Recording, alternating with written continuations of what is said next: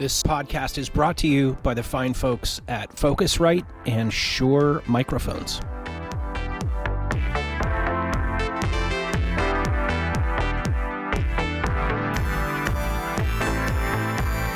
So, hello and welcome to the Church Production Podcast. I'm your host, Brian Blackmore.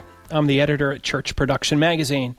And today we'll be discussing the Presonus 64S 64 channel digital mixer, recently released by our friends at Presonus uh, with our friend John Spicer. John is the owner of Broken Soul Audio and the front of house engineer for Nikki Lerner. So before we get into our discussion on the 64S, uh, John, can you tell us a little bit more about Broken Soul Audio? Yeah, uh, Broken Soul um, was born out of a lifelong uh, pursuit of audio, basically in the church world. And as I've gone over my life and gotten involved, involved in more and more things, um, I got to a point where I kind of had to form an actual entity um, to cover a lot of my activities. I go out and um, run front of house for churches, uh, do events, um, help them get their systems, uh, as in their procedures, better aligned within their organization, help them with training, uh, as well as I also write for you guys and uh, do some freelance uh, stuff on the side. So, Broken Old Soul really got started out of just everything coming to a point in my life, which is really awesome. And um, looking back over history, I can see God's hand in all of it. Um, so that, that's kind of you know 25 years plus in audio with churches. Um, I have a real passion for um, helping relationship and community within churches where the tech teams don't always work very well with the leadership or the worship leader and trying to understand from a biblical perspective what that relationship should look like and why and how that can effectively make us more excellent at what we do within the right context. Um, also, in that is I have a studio and I work with a lot of uh, young artists who otherwise don't have an opportunity to get their music out. Um, and it's really cool. It's good stuff. So that's not just audio. It's not just technology, but it's uh, it's ministry as well. Yes, to be honest with you, um, that's how that's how a lot of my work came about. Um, was going out to churches and um, who had I had been recommended by people I had worked with with my church. And you know, it's great when churches within a community start sharing resources. And uh, I would go visit churches in my in my neighboring and surrounding areas to help them with audio problems they had, or help them understand how to better work with their team, uh, that type of stuff. and that's really where my passion got lit um, for working within community. And um, audio is the venue, and the really great thing about it is there's so much within the audio spectrum of churches where the people who serve aren't understood, or they're not loved well, or they're just not brought into the fold um, within with respect to the church body. We think of them as um, introverts. We think of them as uh, technology people who are a little bit weird. But the reality is, we're all formed in God's image. We all have the same needs. So, how do we bridge that gap?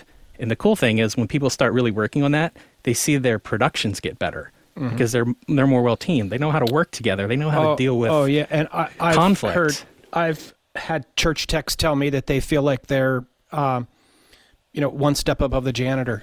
Yeah. Well, right. you know, nobody who I've ever met who runs sound or runs lights has a name of Hey You or You in the Back. Um, no, this is Tom. Tom has two kids. One is three, one is eight. And if we don't know how to engage each other that way from a community perspective, how are we going to engage each other in worship and leading congregation worship and demonstrating community if we don't have it? Well, you can't be a team. Exactly. Yeah. Okay, so um, in addition to writing for church production and working with Broken Soul Audio, um, tell us a little bit about your day job. My day job, I, uh, own a software engineering company uh, out of the Baltimore, D.C. area. Uh, we specialize in a very niche area of cybersecurity, and we've been doing that for about 10 years.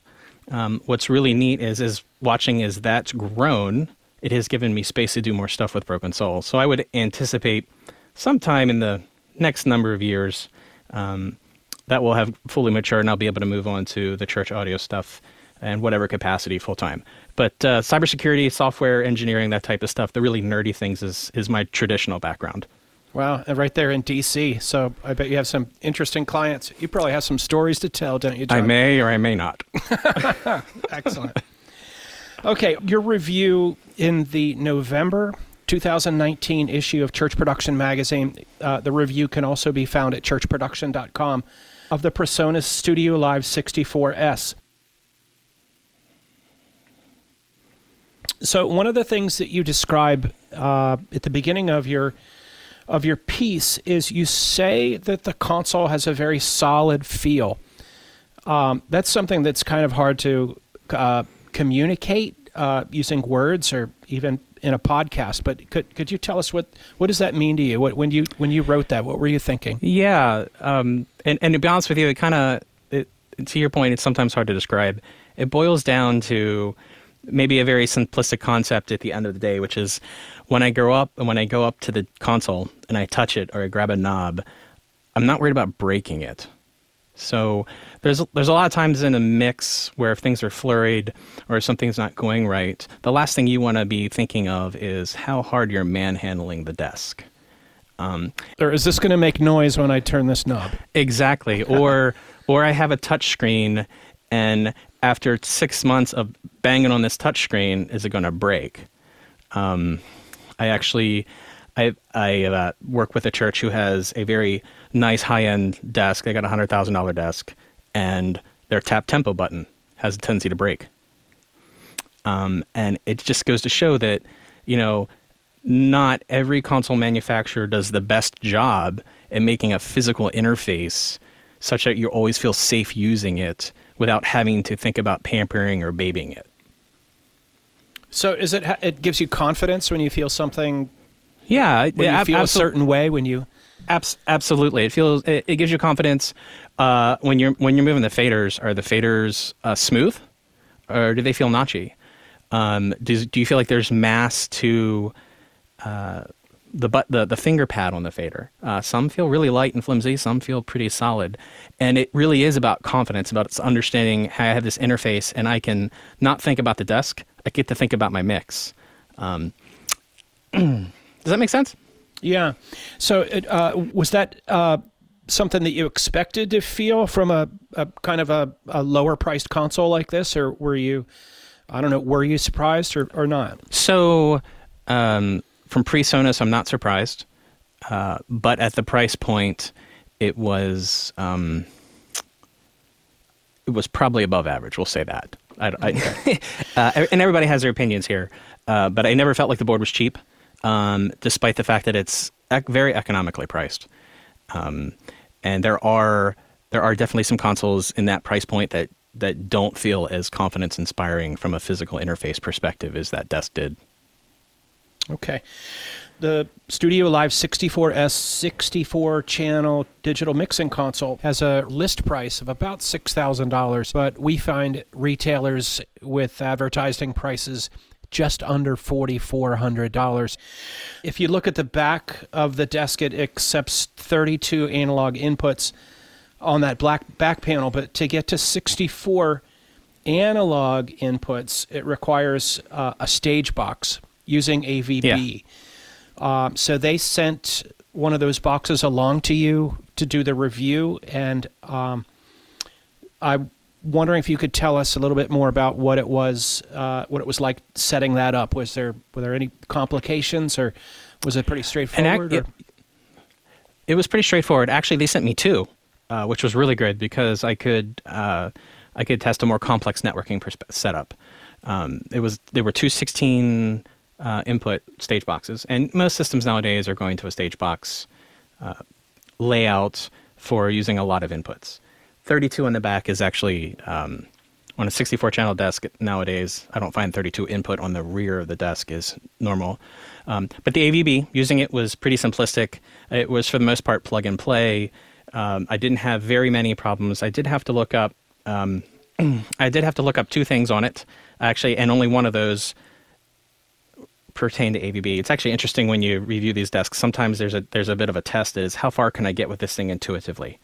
Uh, I did have to look up one uh, one bit of information on their actual user manu- manuals, which was relative to the displays and the AVB routing. It turned out to be ex- exceptionally simple, uh, and it worked great. Other than that, I had really no issues. So I, but I wonder if something that's simple to you, being a software engineer and a, you know, a computer geek from way back, what, what's simple to you?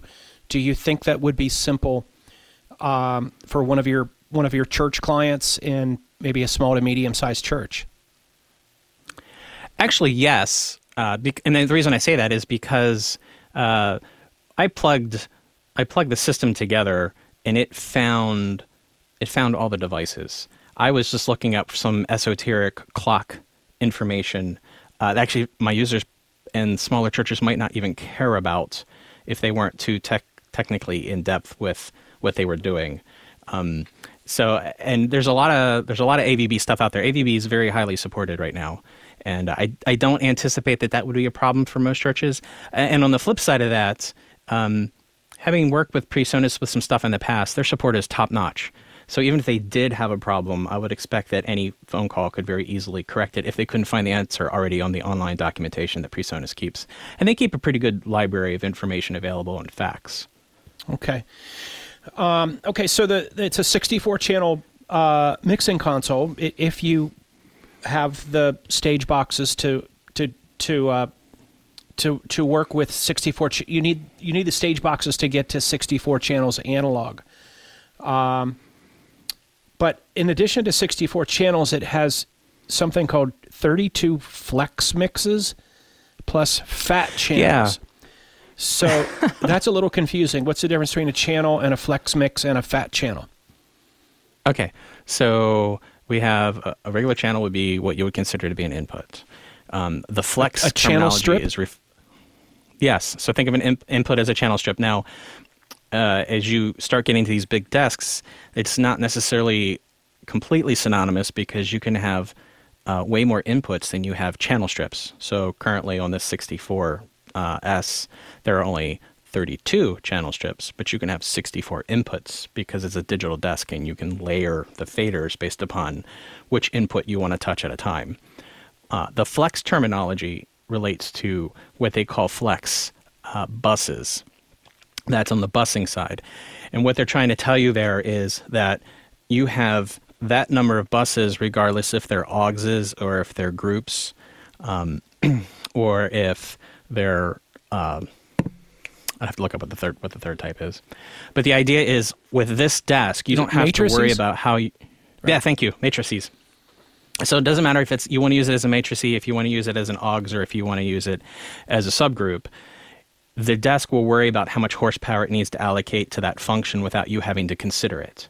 So if you think about how digital desks have progressed over the years, it used to be that you had to elect how you allocated your processing power. With the busing on the 64S, you don't have to do that. You can tell it, I want you to be an AUX, or I want you to be a bus, or uh, excuse me, I want you to be uh, a group. It'll turn that channel into that bus, into that type of bus, without having to worry about how much processing power you're using out of the uh, the chip fabric underneath. The third thing you asked about was the fat channel. fat channel is PreSonus's terminology for the control area that they use to control all of your input processing and your output processing for any given channel or output. So your gates, your compressors, your EQ, um, your filters, all of those controls are centrally located in something they call the fat channel. They've picked that terminology and they're they're they're being very consistent about it because that terminology actually goes across their entire product line, whether you're using their DAWs or any one of their consoles. So the fat channel is really just your processing area that's dedicated, you have dedicated controls for all of that. You simply select a channel, and that processing area called the fat channel gives you all the processing controls for the thing that you selected. Does that make does. sense? Um, So, uh, on the subject of processing power, you, you note in your review, you, you say the processing power is impressive. yeah. I'm wondering, uh, how does that compare? Because you, you reviewed the 32 channel version a, a year or so ago. Um, and is there a difference?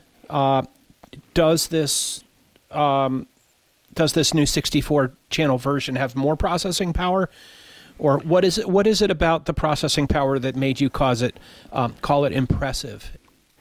The thing that I the thing that I found impressive about it was that it, it does have more processing power than the 32, um, if for no other reason that you have all the processing now on 64 inputs, not just the 32. Um, the other thing that's really impressive about this is that PreSonus has started taking their desks into this plug-in topology, where you can plug in different types of processors in the fat channel if you want and just like what you're seeing in the recording world, we're seeing some very high end emulations of historically treasured audio processors. So, not only do we have a compressor in the fat channel for all of our inputs, we can choose different emulations of different types of hardware compressors for each one of those in, in their fat channel section. You can also do that with the outputs. And that also then doesn't even speak to, they have an effects rack where you can do the same thing. So now you can have emulations of not just compressors and uh, gates, for example. You have different emulators for different effects units. Do you want some of the old time reverbs? Do you want some of the old time uh, nonlinear effects? That type of stuff. So, what we're seeing, big picture, is we're seeing a um, merging of some of the high end studio stuff in the recording space with the live arena and we've kind of seen that before with Avid and some of the other larger manufacturers doing the really high end stuff. But to see this type of technology come down into the lower priced market segment is really phenomenal, especially if you consider that you can then go to PreSonus and buy upgrade packs if you want even yet more flavors of some of the historical processors that mm-hmm. you want. So, third party plugins as well? Um, I don't know about third party pro- plugins but plug-in packs sold by PreSonus right. for their desk that model, model other things. I don't recall off the top of my head if they actually support third-party mm-hmm. plug-in standards like VST or whatnot. Um, I don't remember seeing that Avid was going to support that. Okay. Okay. Um, so uh, something else you mentioned in the review is the the UC software, um, and that it allows tablet mixing and so I wonder, what could you could you tell us? Do you know what UC software means, and what can you tell us about the tablet mixing? So I don't know. What, I'm I actually don't know what the UC stands okay. for. Uh, to be honest about that, but this is this is PreSonus is doing what a lot of industry is doing, where they're giving you the ability to use tablets to control the desk and all the processing that's on the desk, and you can have multiple tablets. Uh, connect to a desk. You can even have uh, like one of one of the pictures they paint, which is actually a really great idea, is you could have a front of house guy with multiple tablets open simultaneously while he's at the desk, having multiple screens open to different processing functions simultaneously if he wants, effectively enlarging enlarging his workspace. Uh, or you can grab you could grab that and run off into the room, or have two engineers running, considering different different aspects of the mix or different aspects of the the monitors if you're running IEMs in your environment. Okay. Um, so another thing that you mentioned is uh, that you say the functionality is quite good. What, what did you mean by that? Um, I think, like in general terms, yes, it's it, it is absolutely a very like user friendly, volunteer friendly. I found it to be very user friendly. Uh, once I got used to what the workflow was, uh, the desk the desk disappears pretty quickly. And and what I mean by that is when I say the desk disappears, it means as you get used to a workflow on any on any console, you get to a point where you're starting to reach for musical components rather than reaching through con- reaching for controls on the desk. You get to a point where instead of saying, "Oh, I need to change the threshold on compressor for channel 4, you start thinking in terms of, oh, I need to adjust the compression on the, on the lead guitar. Or I need to start, uh, I'm really not exactly sure exactly if I like what's going on in the 300 hertz range on uh, this vocal. Let me just grab it. So you start very quickly transition this idea of I'm working with the mix rather than, oh, how do I do this again? Or where do I go? Or where is this control located? Uh, so from that perspective, the desk fell away very quickly. Excuse me. Um, the other thing that I thought was of note was that at this price point, there really wasn't much that I was in want for in putting a pretty good mix together of uh, a multi-channel session that I was working. Uh, so I think the only thing I, I might have thought was, hey, a desk this size, I would have preferred to have some uh, multi-band capability, some multi-band dynamics. Uh, but at the same time, I, for the price point, I can't fault that it's not there. But other than that, there was no point where I thought, oh man, I really wish this desk had this. So basically, it gave me all the tools that I needed in a way that was really easy to get organized around. And I really don't think there'd be much problem of any volunteer audio person uh, getting used to it fairly quickly if they have any amount of background. And if they don't, it's probably a really good desk to get that background started with. Okay, so uh, you mentioned it, well, it doesn't have multi-band processing or, or, effects, and, and you didn't expect it to at this price point. I don't know that anybody would. Uh, but you had you had two other uh, let's call them hesitations about the console uh, that I'd like to dig into just for a moment. W- sure. One of them had to do with the device management uh, using AVB, which Presonus is a, a big proponent of AV, AVB, and um, yeah, and are are building an ecosystem, uh, you know, with their consoles as as well as their uh, their personal monitor mixing system, uh, the recording capabilities and some of their other products as well. But what what could you tell us? What, what, where did you run into uh, uh, a bit of a problem with device management? Uh, from what I remember um, going through this, there were a couple there were a couple management screens on the console that I thought could be done a little bit better. I don't believe it was necessarily that this is a problem because of AVB, but it's the, it was their AVB management implementation on this console. I thought could have been a little more intuitive, um, and just small interface stuff. There was uh, there was one of the things I noted was if you wanted to select um, if you were if you were doing mapping of AVB devices and inputs to inputs on the console. At one point, I found myself scrolling through like 64 inputs with a scroll wheel that would have potentially been better with a different interface design.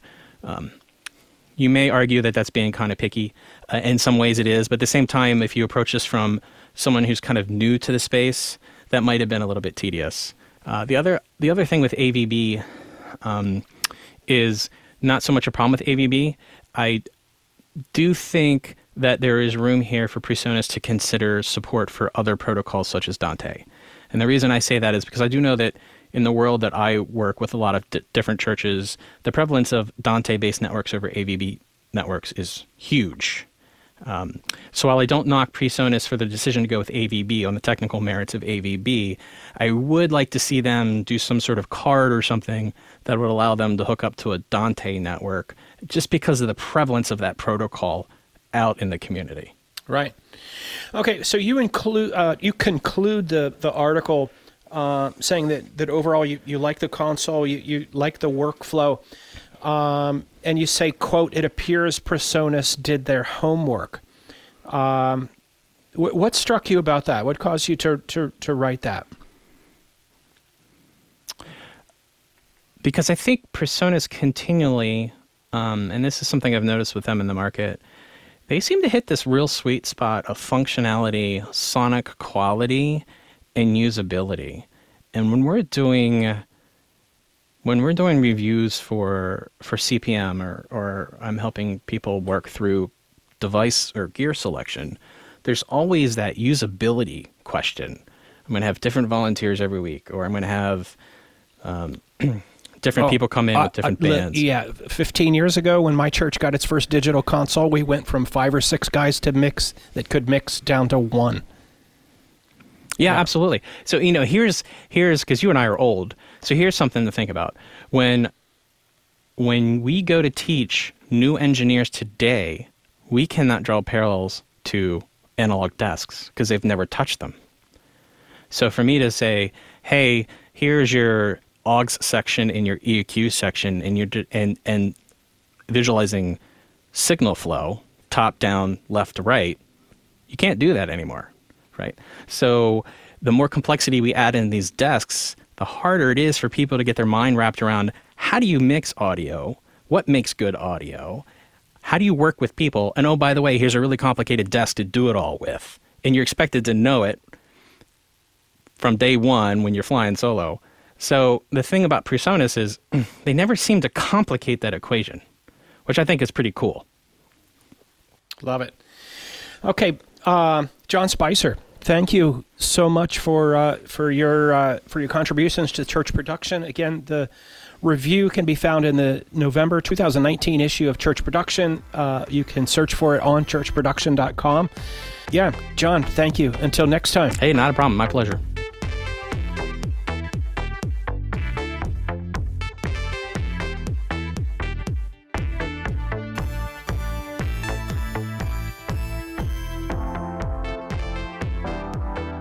This podcast is brought to you by the fine folks at Focusrite and Shure Microphones.